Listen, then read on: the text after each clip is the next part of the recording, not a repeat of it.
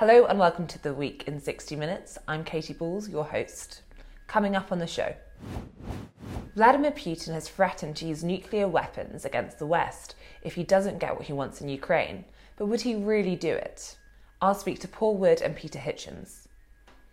Putin isn't just having trouble abroad, he's being challenged domestically too. Lisa Haseltine will speak to a Russian politician who openly says he wants Putin to go. Liz Truss this week defended bankers' bonuses and said that she's happy to be unpopular if it gets Britain's economy moving. I'll speak to James Forsyth and Isabel Hardman about whether this is such a good idea. Violence between Hindus and Muslims has flared up in the Midlands. Why? I'll speak to John Connolly.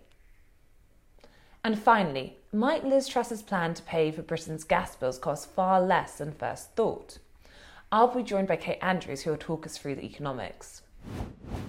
This episode is sponsored by Canaccord Genuity Wealth Management, experienced wealth planners and investment managers who offer unwavering support in challenging times. Visit candowealth.com for more information. And while we have you here, why not subscribe to our YouTube channel too? Click the red subscribe button at the bottom of the video and tap the bell icon to make sure you never miss an episode. In an address to the Russian people on Wednesday, Vladimir Putin said he was calling up army reservists to serve in Ukraine. He also said that if pushed, Russia would use nuclear weapons against the West. Will the mobilisation make a difference, and how seriously should we take those threats? Paul Wood writes this week's cover piece about Putin's options. He joins me now, alongside the journalist Peter Hitchens. Paul, in the magazine this week, you write that Putin is cornered. What has brought us to this point? Well, he miscalculated. They thought they would take Ukraine in a matter of days. In fact, that was their strategy, a kind of Russian version of shock and awe, where they uh, put parachute uh, paratroops on the ground at the airport outside Kiev. They sent uh, tanks towards the capital. They thought the Ukrainian government would just crumple, that people would panic. And a lot of the horrific stories we're seeing about war crimes appear to have been part of Russian strategy to terrify people. Um, there's a thousand bodies turned up uh, north of Kiev, another several hundred south of Kiev. This all seems to have been strategy. But what Putin did not reckon on was that he had a hollow army. And I spoke to um, various people who have kept very close tabs on this operation. Uh, and I was hearing stories um, armored vehicles with ball tires, tanks running out of fuel. Uh, the Twitter account of this Russian paratrooper I quote in the piece talks about going into um, basic training with rusty rifles, a few rounds of ammunition for battle, not enough food, uh, no beds in the barracks. So um, this is why he's losing, and of course the Ukrainians are fighting for their own territory and their own land, and this is why too throwing another 300,000 troops uh, into the battle um, is not really going to help him. Um, that's why he's cornered, and that's why we're hearing, hearing these increasingly desperate uh, statements from Russian officials bringing nuclear weapons into the equation. Peter Paul mentions um, some of the problems that Russian soldiers have experienced. Some of that also involves, uh, you know, faulty equipment or not working as it should do. How much do you think there's this uh, Russian fail- failings, and how much is actually Ukrainian success in terms of tactics and ploys? Well, uh, here's the great, the great paradox of this controversy. For many years, I've been saying this claim that Russia is about to invade the, the old Warsaw Pact countries and the Baltic states uh, was empty because the Russian armed forces were actually still a shambles. Uh, and I got a fair amount of derision from that. And now the people who are saying, oh, look, uh, the Ukrainians have the Russians on the run, which they may do, uh, won't accept that, that this point has actually now been proved that the Russian, the huge Russian threat, which they confected over a quarter of a century, turns out to be largely empty. And I think people should pay more attention to this development. As for the rest of it, I have never uh, so much as put on a, a, a, a cadet uniform at school or fired a rifle, so my ability to, to comment on military matters is pretty limited. I know other people don't let these disadvantages get in their way, uh, but I have very little idea of what's actually going on militarily or how it will work out. Uh, I think people should be careful. I certainly think that after, I think the, the great mistake that most people made up until February was to assume that Putin was a rational actor. And then when he invaded, it, it, was obvious to everybody, whatever side they were on this, that he is not a rational actor. So we have to take seriously this, uh, this talk of, of, nuclear weapons and to understand that we're probably at greater risk of nuclear war than at any time, really, since the invention of, of nuclear weapons, because this isn't like the Cuban Missile Crisis, where the, the huge weapons are un, under the control of centralized powers. Something could actually happen on a battlefield uh, from which other things could spread to who knows what end. I, I think this is one of the most frightening circumstances I've experienced in my entire life. Paul, do you agree with that? We've had Liz Truss, the new Prime Minister, to be pretty dismissive of um, Putin's nuclear threats this week. Um, but do you think Peter has a point here that, that really you just do not know what uh, the Russian president is going to do? Peter's absolutely right. This is a terrifying moment we have to hope that Putin retains some rationality, or the people around him do, because otherwise the doctrine of mutually assured destruction just doesn't work anymore. Uh, in the past, when Putin has given some quite measured statements about Russia's nuclear doctrine, he said that they would never initiate a nuclear attack. Uh, they would never um, do what the West did, in, in, the view of many immorally for many years, and have a policy of first strike, not just hitting first, but hitting with such a massive wave of nuclear missiles that you destroy any offensive capability in your enemy. Um, and he has said it would be the end of civilization if there was a nuclear war, all very rational things. Now we have him talking about nuclear blackmail by NATO, defining these people's republics, uh, formerly in Ukraine, still according to international law in Ukraine, as part of Mother Russia, and saying that all necessary means will be used to defend Mother Russia you have to hope, as Liz Truss clearly does, that he is bluffing and that because he's losing the conventional war, uh, he must turn to other things, um, principally the idea that he might use a nuclear weapon, not necessarily a missile from Siberia to London, but a tactical nuke, of which Russia has many. Now, we have to be a little bit cautious. American officials, of, of anonymous officials, have told the New York Times they don't see these tactical nuclear weapons being moved into Ukraine yet. Uh, but it would be very easy for them to do that. And if you look at the Russian media, a lot of what we're seeing is just crazy. Uh, the people who you presume speak for the Kremlin, like the editor uh, uh, in chief of Russia Today, are saying either we win the Donbass back and solidify our victory on the ground, or it's nuclear war with NATO. There is no third option. Of course, we are right to be terrified. And Peter, on that, I mean, there are some who say, oh, don't worry about nuclear war because were Putin to really try and do it, his generals, those around him, would not let him go through with that. Um, but do you find that argument at all convincing or reassuring? No, because we know so little about the internal politics of Russian government and, and military command and control. I don't know what what the procedure would actually be uh, if anybody w- wanted to stop the president. The other thing we have to understand, I, I think a lot of people fantasize that if Putin fell, he'd be replaced by some sort of liberal Democrat. Uh, that is not very likely. Uh, the, the likelihood is if he falls, he'll be replaced by somebody immeasurably worse. And I, I think the, the pressure which he has been under from extreme Russian nationalists is something we haven't really uh, fully understood. And they are the people who would benefit most from his departure. So the idea that it would be, it's, it's a good idea to, to destroy his forces and bring him down seems to me to be enormously and dangerously short sighted. Again, who, who wants a major nuclear power run by maniacs unknown to us? Uh, possibly crazier than anybody outside North Korea, and even more crazy. It's it's very strange, the the, the sort of dreamtime way uh, in which many Western commentators and politicians approach this as if it isn't really happening on this planet, but it's a sort of video game in which they, they, they can score triumphs and make rousing speeches. This is an actual war on continental Europe which could, within weeks, uh, go nuclear. And I just don't see any serious attempt by anybody to understand the, the, the, and I'm using the word here in its proper sense, the enormity of this, or to recognize the very, very serious need to find some way of bringing an end to the conflict which will, which will be permanent and effective. That's what we should have been doing from the start. It was always a fantastically dangerous war. Now it's become even more so. Now, in terms, I want to get to that point, which is uh, how can this all play out? How could it end? But just before we do, Paul, do you agree with that in the sense of um, after Putin, actually, what comes after Putin could be worse? Either an extreme nationalist or somebody like Nikolai Patrushev, who uh, runs the Russian National Security Council, but like Putin, used to run the Internal Security Service, the FSB, and is equally as dark and as sinister a character as Vladimir Putin. Um, you know, we're, we're playing uh, roulette here, aren't we? With um, with the fate of the world, as Peter says, enormity is the right word. So, question is, what do we do about that? Uh, one very logical response is to press the Ukrainians um, to go to peace talks and to give up some of their territory. I speak regularly to Ukrainian officials. They are not going to do that. Uh, they want not only to retake uh, these people's republics, and let, us not forget that the Russians are claiming some 20% of Ukrainian territory now, if you include Crimea. But the Ukrainians want to go on to Crimea itself. And I think Peter's been to Crimea several times. Uh, I have as well.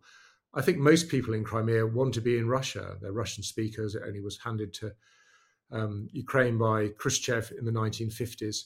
But the Ukrainians want it back, and they now feel they have the upper hand. Of course, they have the upper hand because of weapons supplied by the United States principally, but also Britain and others. And the US has been trying to calibrate this very carefully. There is a debate in the US now about whether to give the Ukrainians some quite powerful long range missiles. The Ukrainians say they need these because Putin, uh, losing with his infantry, is now hitting Ukrainian infrastructure with his own long range missiles, conventional missiles, taking out things like power stations. Ukrainians say this has got to stop. Um, it is in itself a war crime. But the concern is that they would then start dropping long range missiles supplied by the US on Russia itself. An attack on Mother Russia, which Putin was saying on Wednesday, would be treated with the utmost seriousness. Um, part of the problem here is that we always treat every crisis like Munich. Uh, if we don't stand up to this dictator, Saddam, uh, you know, the Korean leader, then we will see more and more territory gobbled up. Well, uh, for once, you have a crisis that does, in fact, look like Munich. I think if Putin had not been stopped by the Ukrainians, he would have looked at the Baltic states, he might have looked elsewhere. But now we are at uh, a very, very fine point of judgment. And I don't know how um, people like Liz Truss or President Biden are going to solve this, but they have to calibrate their response not to put any more pressure on Vladimir Putin so that he does do something crazy because we don't know the state of mind of this man. Though on that point, Liz Truss did say this as foreign secretary. She is now prime minister. But um, when she was in the foreign office, she, she also argued that uh, the Ukrainians really should be able to push uh, Russia from Crimea, um, so obviously pre the February invasion. Um, Peter, do you think then, if if the Western leaders are currently obviously uh, supporting Ukraine and suggesting that Ukraine can decide uh, whether to go into peace talks and they are not, um, it's really hard to see how this uh, ends without uh, one side claiming victory, isn't it? Oh come on! If the United States wanted to end this war, it would end tomorrow uh, Ukraine's supposed uh, victories and all the rest of it, we do not know and probably will not find out for years exactly how great the direct Western involvement in, the, in Ukrainian military performance has been. But if the United States decided it wanted to end this war, it could end it. The question is what it should, how it should end. It isn't fundamentally about territory, in my view. It's, it's always been about the pivotal position of Ukraine. And if, if, if Ukraine joins a Western military alliance, it transforms European and to some extent global politics and makes Russia a much diminished power. And that's, that's the, the real origin of this. I, my own view is you could end this quite easily without, without an, an actual return of Crimea to Ukraine, provided Ukraine was prepared to accept a federal structure in which its Russian speaking population were treated rather better than they have been. Uh, I think that would be the obvious way out of it, which wouldn't involve any surrender of territory and therefore surrender of principle, which ought to be seriously pursued. Uh, the U- Ukraine could be could be delighted by the return of Crimea. Russia would then get a Ukraine which was unlikely uh, to pursue these fantasies of being a, a, a, member of a Western military alliance, and we, we, might then go back to something approaching stability. But I'm just not sure whether the people in charge of policy in Washington actually want that, uh, and this is what scares me. on, the, on, on, the issue of Munich, uh, in 1965, Lyndon Johnson thought seriously about pulling American support away from the South Vietnamese government and getting out of Vietnam. And he confided to his friends the reason he didn't do it was he was afraid of being called a Neville Chamberlain and, he, uh, and afraid of, of, of, being told he'd committed a Munich. This ridiculous, is trope the word? This ridiculous idea that all foreign crises are, are a repeat of, of September 1938 is so ridiculous and so wrong. And the whole, the whole use of the word appeasement Appeasement simply means a bit of diplomacy I don't like. Churchill appeased Stalin and Roosevelt appeased Stalin at Yalta. Uh, the, the British government, with, under strong American pressure, appeased the Irish Republican Army in Belfast in 1998. Israel is under constant pressure to appease the Arab world by land for peace. And these things are not called appeasement because everybody approves of them. Sometimes you have to reach agreements because powers exist and countries exist. And unless you want to have a situation of permanent war and horror, you have to settle for that. Thank you, Peter. Thank you, Paul. Putin isn't just struggling abroad, he's having trouble at home too. Lisa Haseltine, The Spectator's assistant online editor, writes in this week's magazine about the politicians who are speaking out against the Russian leader. Earlier, she spoke to Dmitry Baltrukov in Russian. Thank you very much, Katie. Today I am joined by Dmitry Baltrukov, one of the local councillors in a district of St Petersburg, who voted to send a letter to the State Duma of Russia calling on them to impeach Putin and charge him with treason. Дмитрий Балтруков, спасибо большое, что вы ко мне сегодня присоединились. Вчера Путин объявил частичную мобилизацию русской армии. Я хотела вас спросить, что вы думаете об этих новостей? Ну, это ужасные новости. Мало того, а, на словах это звучит как частичное, но не надо обманываться. Если вы прочитаете сам текст указа, это фактически полная мобилизация, то есть там можно призвать кого угодно, а, исключение только для тех, кто занят э, в военно-промышленном комплексе. А, и я не знаю, как они собираются это логистически делать, но надо понимать, что а, все отговорки о том, что призывают людей с воинскими специальностями и так далее, те, кто а, проходил службу в армии, там у нас обязано год но надо понимать, что все военные кафедры воинской специальности, годовая служба а, давно превратилась в такую немножко фикцию. То есть это не подготовленные люди. Абсолютно. Это абсолютно гражданские люди. И, а, насколько я понимаю, Российская Федерация не имеет никакой системы, структуры для того, чтобы этих людей быстро обучить. То есть э, я боюсь, что это такой шаг отчаяния для руководства Российской Федерации, который приведет к большим жертвам, но, но как бы при этом будет еще и абсолютно бесполезен, даже если ну, я отнюдь не поддерживаю всю эту операцию, но даже если говорить о том, что э, там, Российская Федерация хочет в ней как-то там победить, то это еще и бесполезный шаг. И думаете, вот на эту тему верит Путин, что он вообще может как-то вот эту войну, э, как бы эту спецоперацию выиграть, что он может как бы победить, или вроде бы это уже знак, что он как бы знает, что он сейчас как бы теряет? Сложно сказать. Тут две, я вижу две версии. Первый, он живет в неком своем мире и верит э, э, тем данным, которые, например, сегодня озвучил министр обороны, что потери российской армии там 6 небольшим тысяч э, погибших, украинской армии 60 тысяч. Но тогда возникает вопрос к наличию вообще логического мышления. Если э, мы малыми силами фактически уничтожили половину украинской армии, зачем нам а, мобилизация? Либо, да, это некий шаг э, отчаяния, когда э, понимают, что ну, какие-то последствия их деяния будут. И единственный шанс, э, да, объявить мобилизацию, а вось как-то что-то удастся победить два варианта, мне сложно сказать, какой из них на самом деле реализуется. Я думаю, что когда начинали, абсолютно точно было убеждение, что победят Украину там за 2-3 дня, что население будет встречать с цветами, То есть это явно ну, как бы недостаток информации, неправильное информирование. И вы депутат, вы как бы работаете, ну, как бы имеете дело с, как бы, с местным, населением, местным населением Петербурга.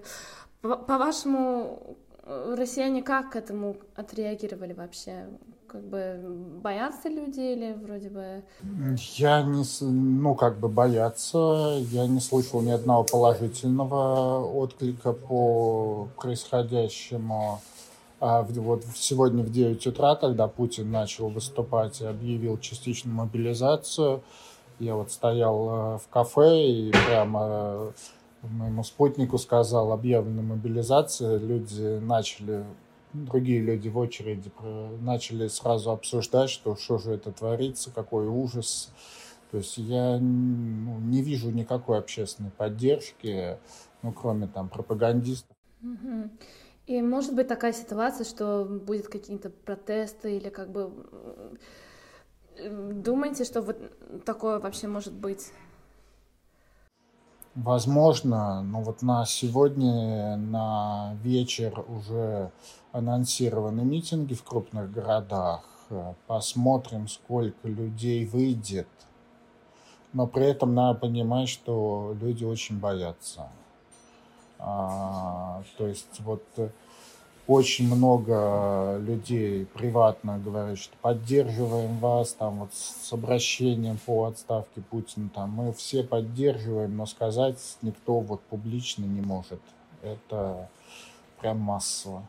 Mm-hmm, да, конечно, большой риск для любого человека. Ну вот да, я не думаю, что прямо за сегодня вот наступит такое осознание, что э, альтернатива быть э, там, на линии фронта. Я думаю, что еще какое-то время пройдет для того, чтобы люди осознали это. Понятно, спасибо. Это как бы тоже очень эм, как бы э, хорошо приводит к тому, что я тоже хотела вас спросить насчет суда, который эм, вы испытывали в прошлом, на прошлой неделе. Вот это вроде бы ваш уже второй штраф эм, за то, что вы, э, ну, вас эм, затащили в суд за дискредитацию органов власти. Э, 400, э, ой, извините, 40, 44 тысячи рублей вас оштрафовали. Это уже вроде бы ваш второй штраф. Я хотела спросить, могли бы вы как бы описать, как вот суд прошел, вот как вы себя чувствовали, что произошло на суде? Ну, суд на самом деле произвел тягостное впечатление, потому что а, в протоколе даже, ну вот таком, скажем так, важном для полицейских, они умудрились наделать тьму ошибок, а, вплоть до указания неверного адреса, где все происходило так и не написали, а в чем, собственно, э, состояла дискредитация органов власти, потому что приложили видео, на котором э, депутаты стоят на крыльце, и фактически, ну, как бы вся дискредитация э, с моей стороны была в том, что я поднял руку за решение вряд ли в каком-то ну, разумном э, мире это можно считать за дискредитацию. Я как депутат обязан голосовать либо за решение, либо против. Э. А, но, тем не менее, все наши доводы были отвергнуты, как бы суд не стал ни с чем разбираться, присудили штраф. Понятно, что будем обжаловать. Вот вчера буквально с адвокатом читали собственно, мотивировочную часть. Э, тоже очень-очень много вопросов, много ошибок. Если бы это было не политическое дело, а, то протокол с таким количеством ошибок отменяется сразу и вот э, абсолютно точно. Но в данном случае это, ну, мы знаем, что это политическое дело, потому что прямо в материалах дела есть э, донос от главы района, которая так и пишет. Депутаты собираются проголосовать за э, решение о просьбе рассмотреть возможность импичмента Путину, ФСБ, МВД, пожалуйста, примите меры. По сути, вот как бы такой явно политический заказ. Угу, угу. Вот эти ошибки, которые вы описываете, по-вашему, это они как бы специально сделанные ошибки, или это как бы уже просто вот не знаю. Как бы... а, они очень торопились. То есть э, нас приглашали в отделение полиции смс-сообщениями в 11 вечера. Мы посмотрели по номеру телефона, выяснили, что это целый подполковник полиции. То есть, вы представляете э, масштаб э, переполоха, когда на следующий день после решения в 11 вечера подполковник полиции с личного телефона рассылает смс, чтобы мы пришли к 9 утра на составление протокола. Ну, то есть они просто очень спешили, и, видимо, все ляпы идут отсюда. Угу, угу, понятно. И у меня к вам последний тоже вопрос. Вот даже то, что вы сейчас со мной разговариваете, это вроде бы вам эм, угрожает как бы риском для вас, риск вроде бы небольшой. Ну, определенно. Да, и я просто хотела спросить, вот для зрителей вы можете как бы объяснить тоже, почему вы э, как бы не, не бросаете эту тему, почему для вас так важно продолжать в том, что вы сейчас делаете? Я вижу в происходящем большую угрозу для моей страны. Я хочу жить в этой стране. И э, ну, то, что в моих силах, я пытаюсь сделать. Тем более, ну, если бы я был просто э, гражданин, может быть, можно было бы занять позицию, промолчать. Не поддерживать, но молчать.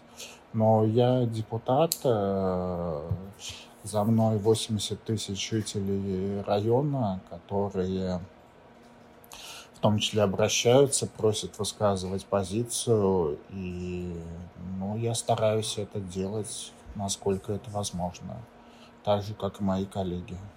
Ну, спасибо, Дмитрий Бультруков. Очень было приятно с вами эту тему обсудить. Liz Truss has this week said that she's fine being unpopular, if that's what it takes to grow Britain's economy. It comes as the government defended alleged plans to remove a cap on bankers' bonuses, as well as plans to cut stamp duty leaked to the papers. What does Truss's plan for the economy mean for her premiership? I'm joined now by our political editor James Forsyth and assistant editor Isabel Hardman. Isabel James, thank you for joining the week in 60 minutes. Now, politics is back this week. James, how has Liz Truss kicked things off?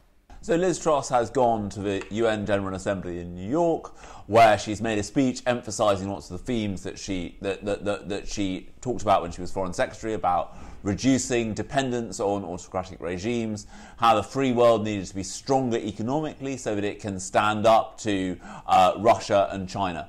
She's also talked about domestic politics while she's there.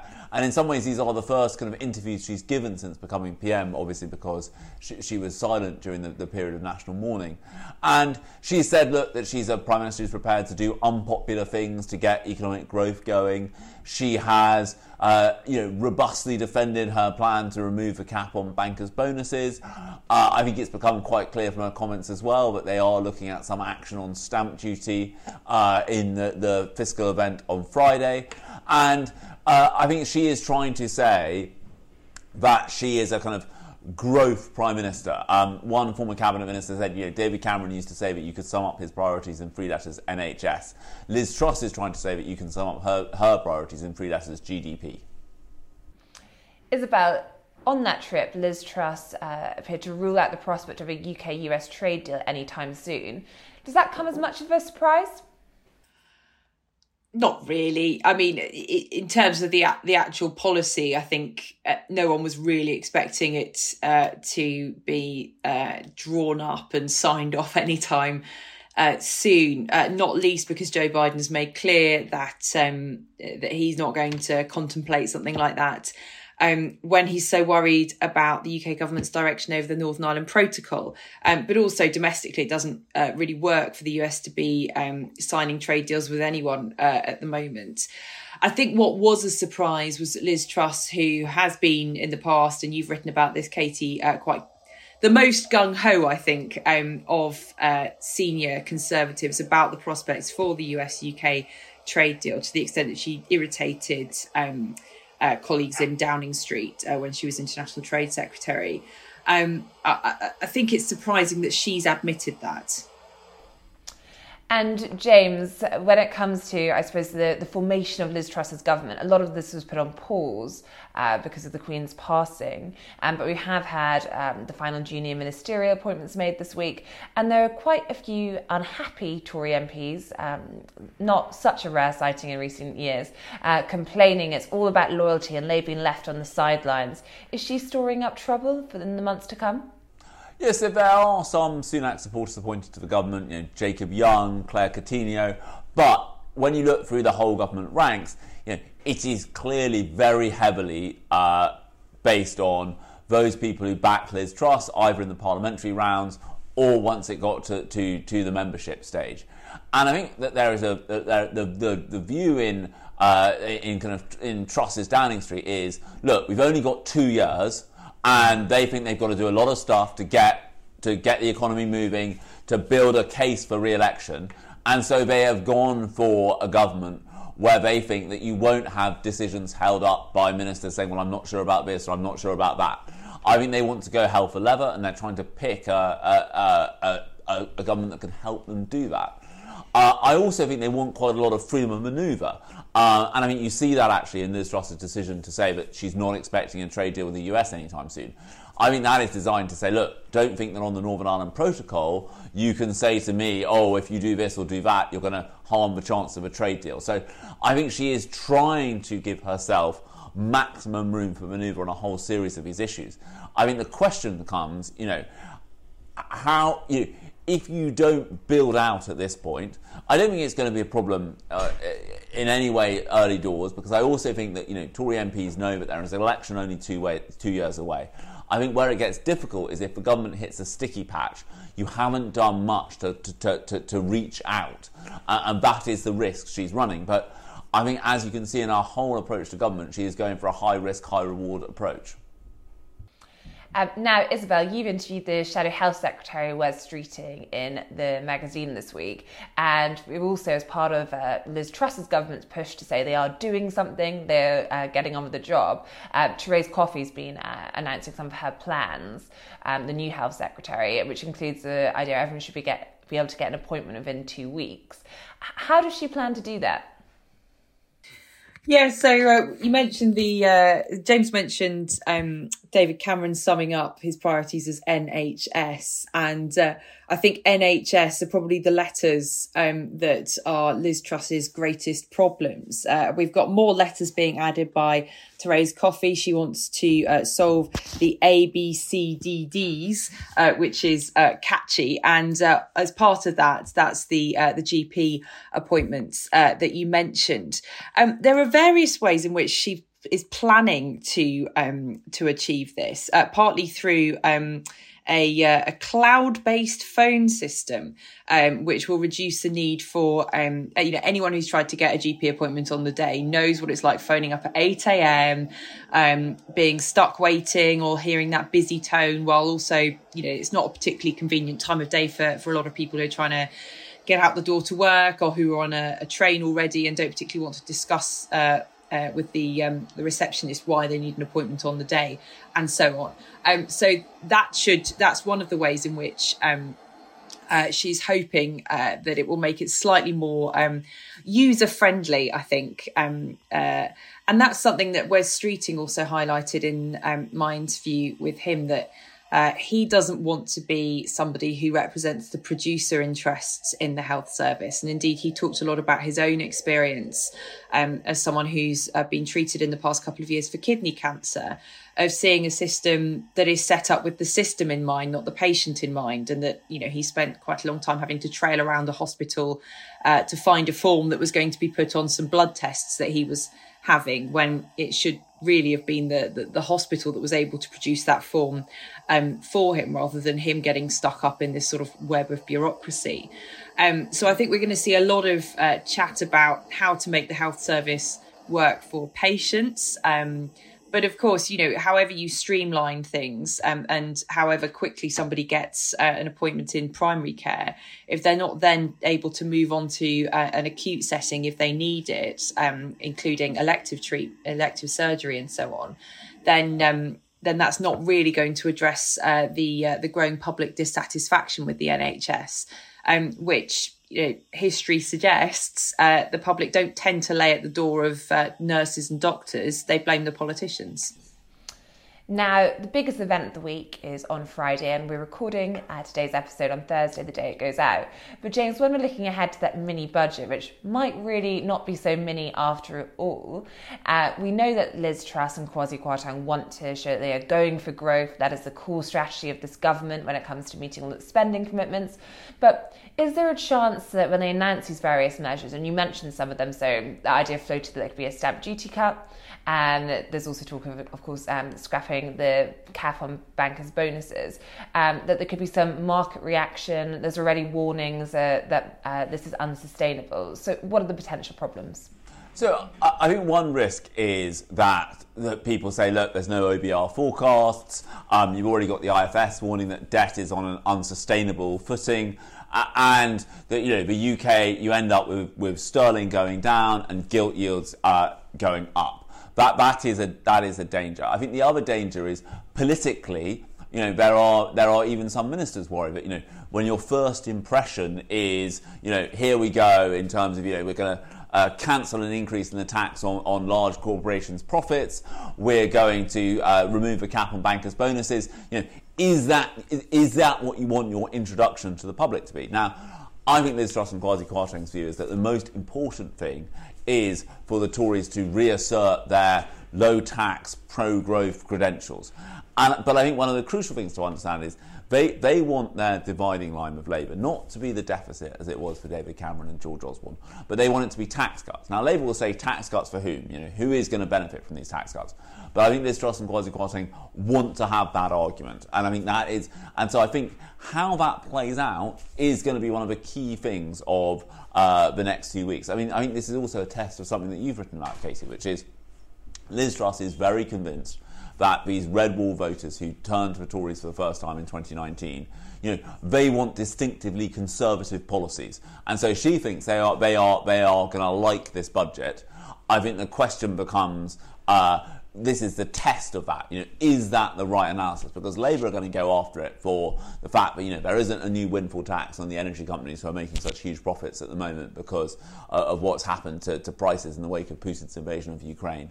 Uh, but they're, they're, they're, removing the cap on bankers' bonuses at a time when when lots of other workers are facing real terms pay cuts. So you're going to see a kind of classic left-right ding dong after this statement on Friday. And just finally, Isabel, um, you mentioned those comments from Liz Truss on that trip where she was saying, you know, she's prepared to be unpopular. Is that what it takes to grow the economy?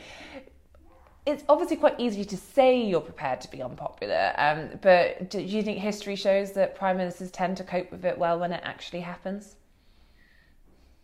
No, I mean, no, no politician uh, is engineered uh, to enjoy being unpopular. Uh, you know, the, their whole sort of life cycle involves them trying to get people to like them. So it's it's very difficult for them to really personally relish uh, being unpopular. And the person she models herself on, Margaret Thatcher, um, would get very uh, upset and shaken um, when the public were, were turning against her um, and when she uh, seen when, when she, decisions she was making or ideas that she had um, uh, threatened her popularity. Indeed, she, she there were some things that she sort of you know drew back from because she was worried about the uh, response of the electorate. And I think there's a difference if you look back at Thatcher. There's a difference. Um, uh, between people getting angry with her who wouldn't have agreed with her anyway, um, you know, the left. Um, and I think at the moment we're in a place where both Liz Truss and Keir Starmer are quite happy with the dividing lines um, between the two of them, particularly uh, on energy policy. You know, she's completely unashamed about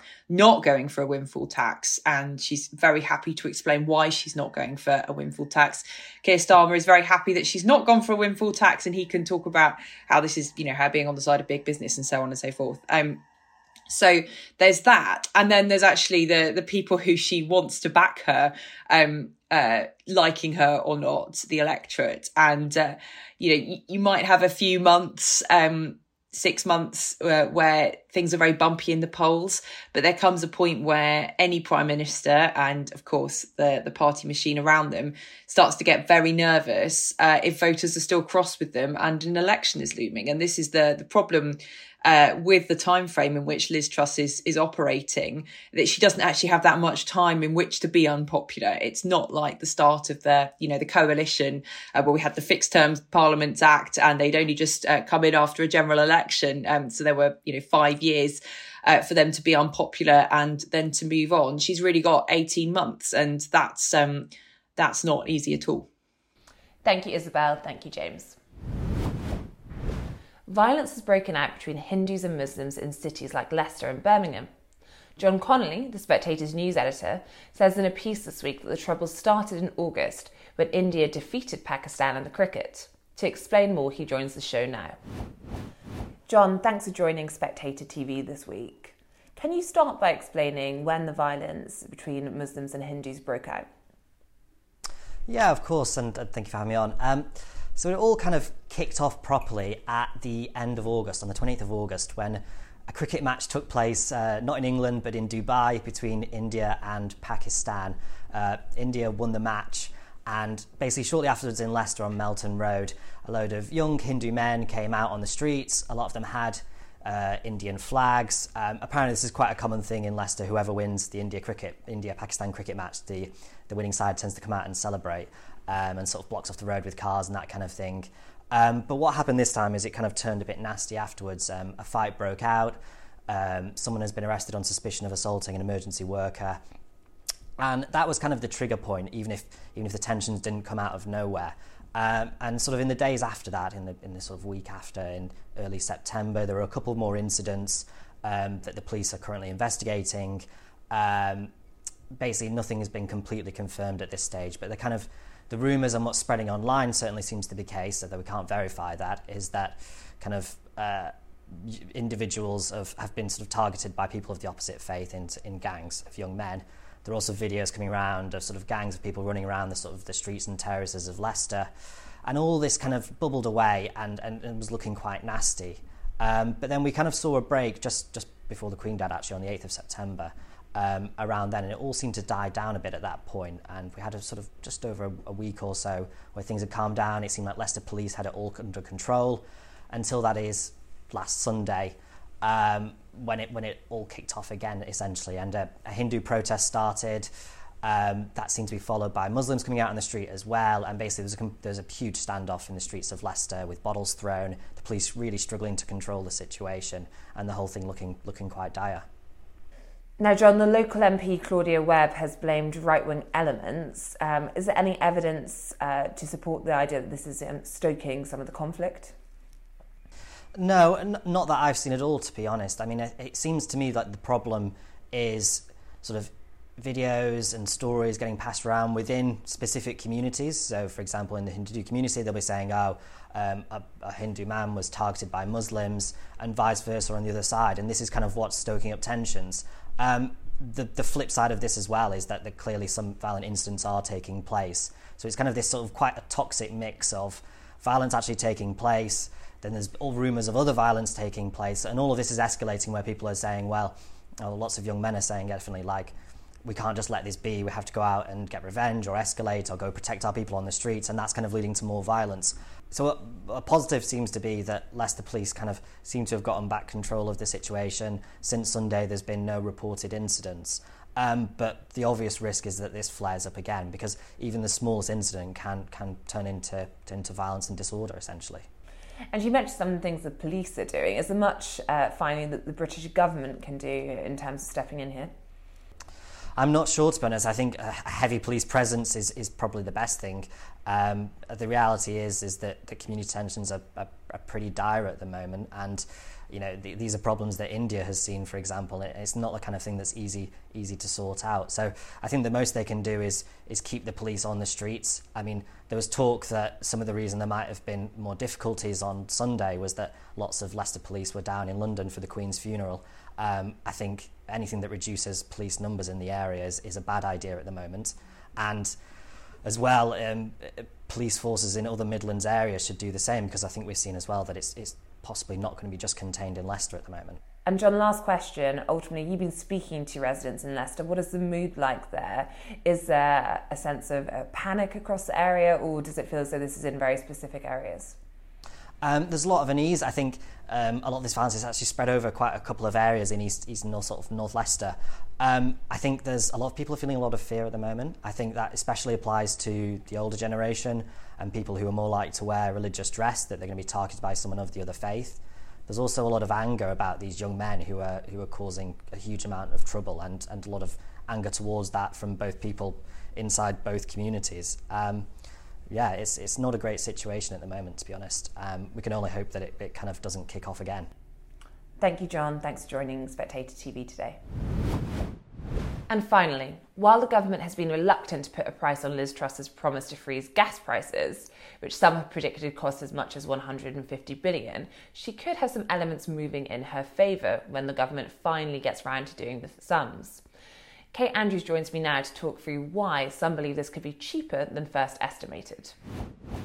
Kate, in this week's magazine, Julian Jessop writes that Liz Truss's energy policy could be one of the most expensive in history, or not that at all.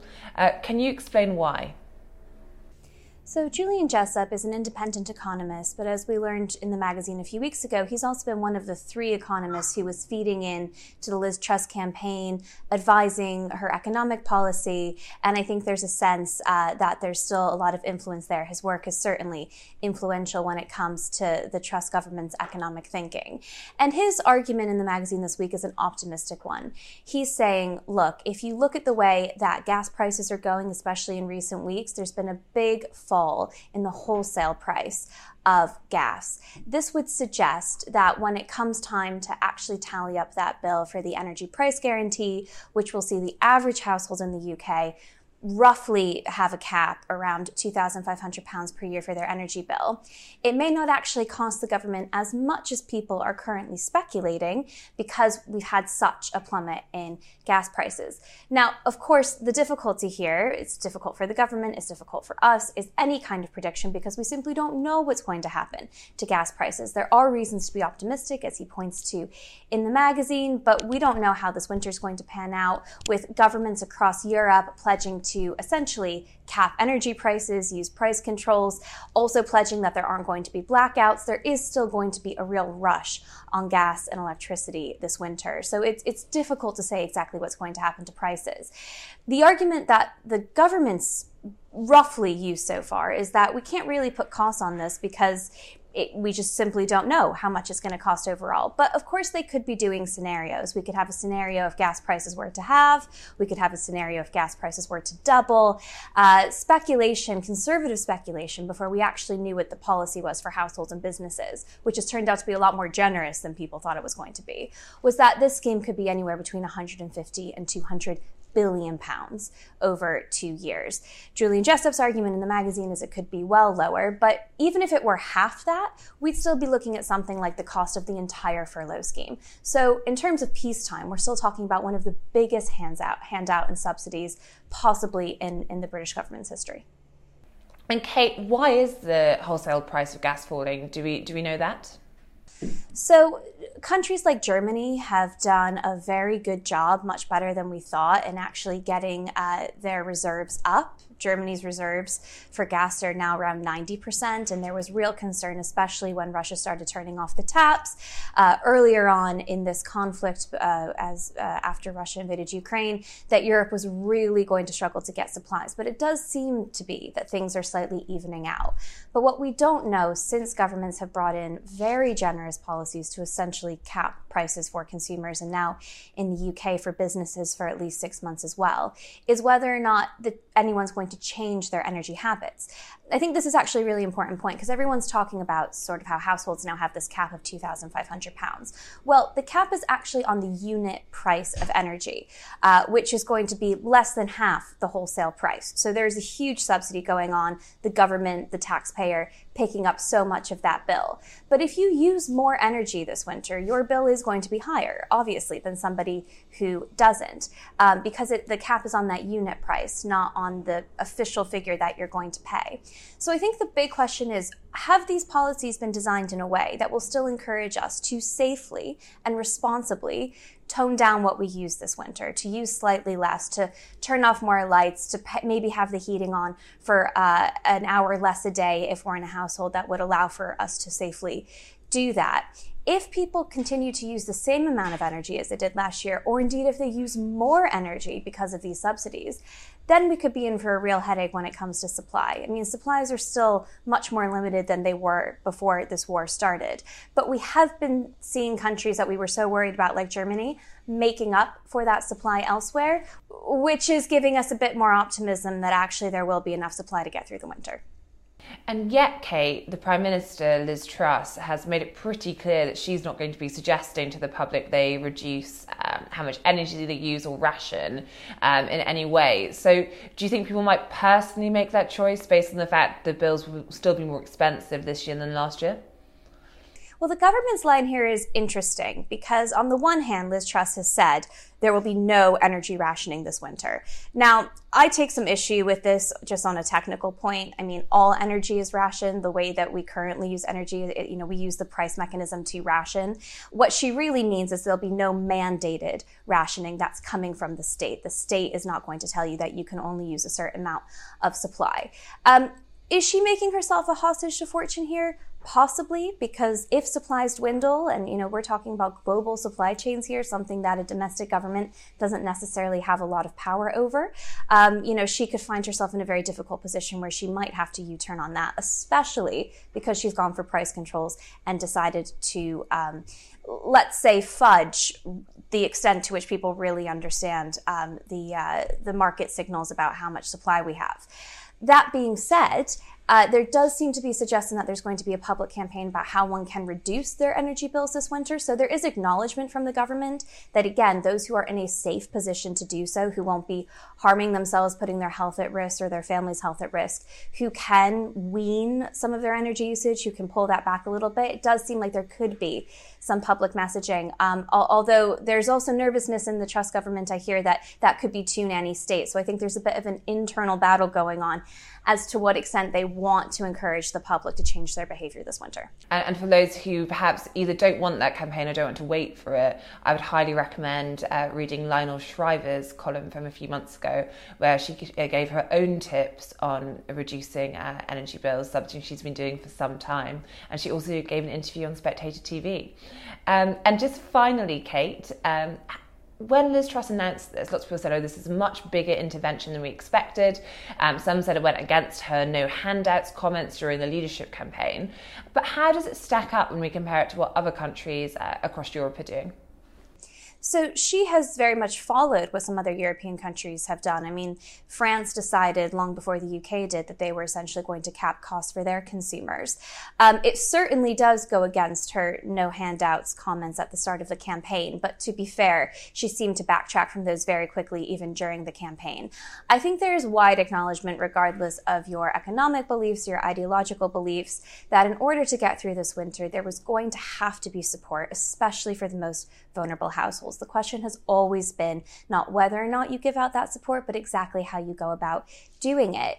I think what's still to me most surprising about the policy that Truss came up with is just how not free market it is. I mean, price controls are just sort of bread and butter socialist policy. The fact that she's removed uh, market indicators, uh, the fact that, frankly, this is going to be a, a, huge top up for the wealthiest households and those who have the biggest households. Uh, this was not targeted support. This was massive universal support, which she has pledged for households for two years. For businesses, it's six months, and then it gets a little gray as to who will be receiving the support and who won't.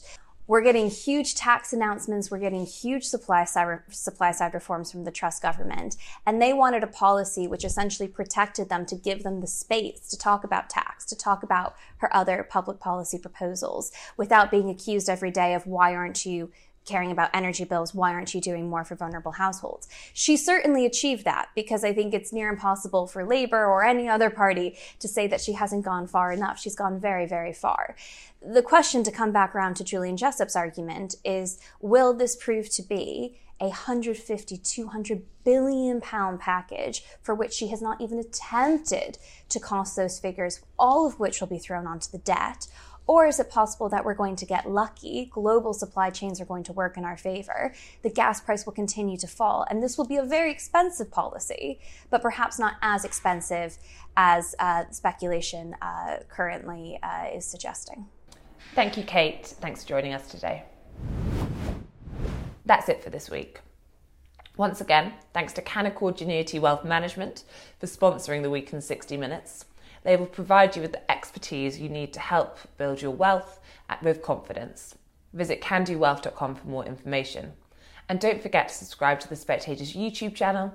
Just click the subscribe button at the bottom of this video and tap the bell icon so you never miss an episode. Thanks again for watching and do join us again next week.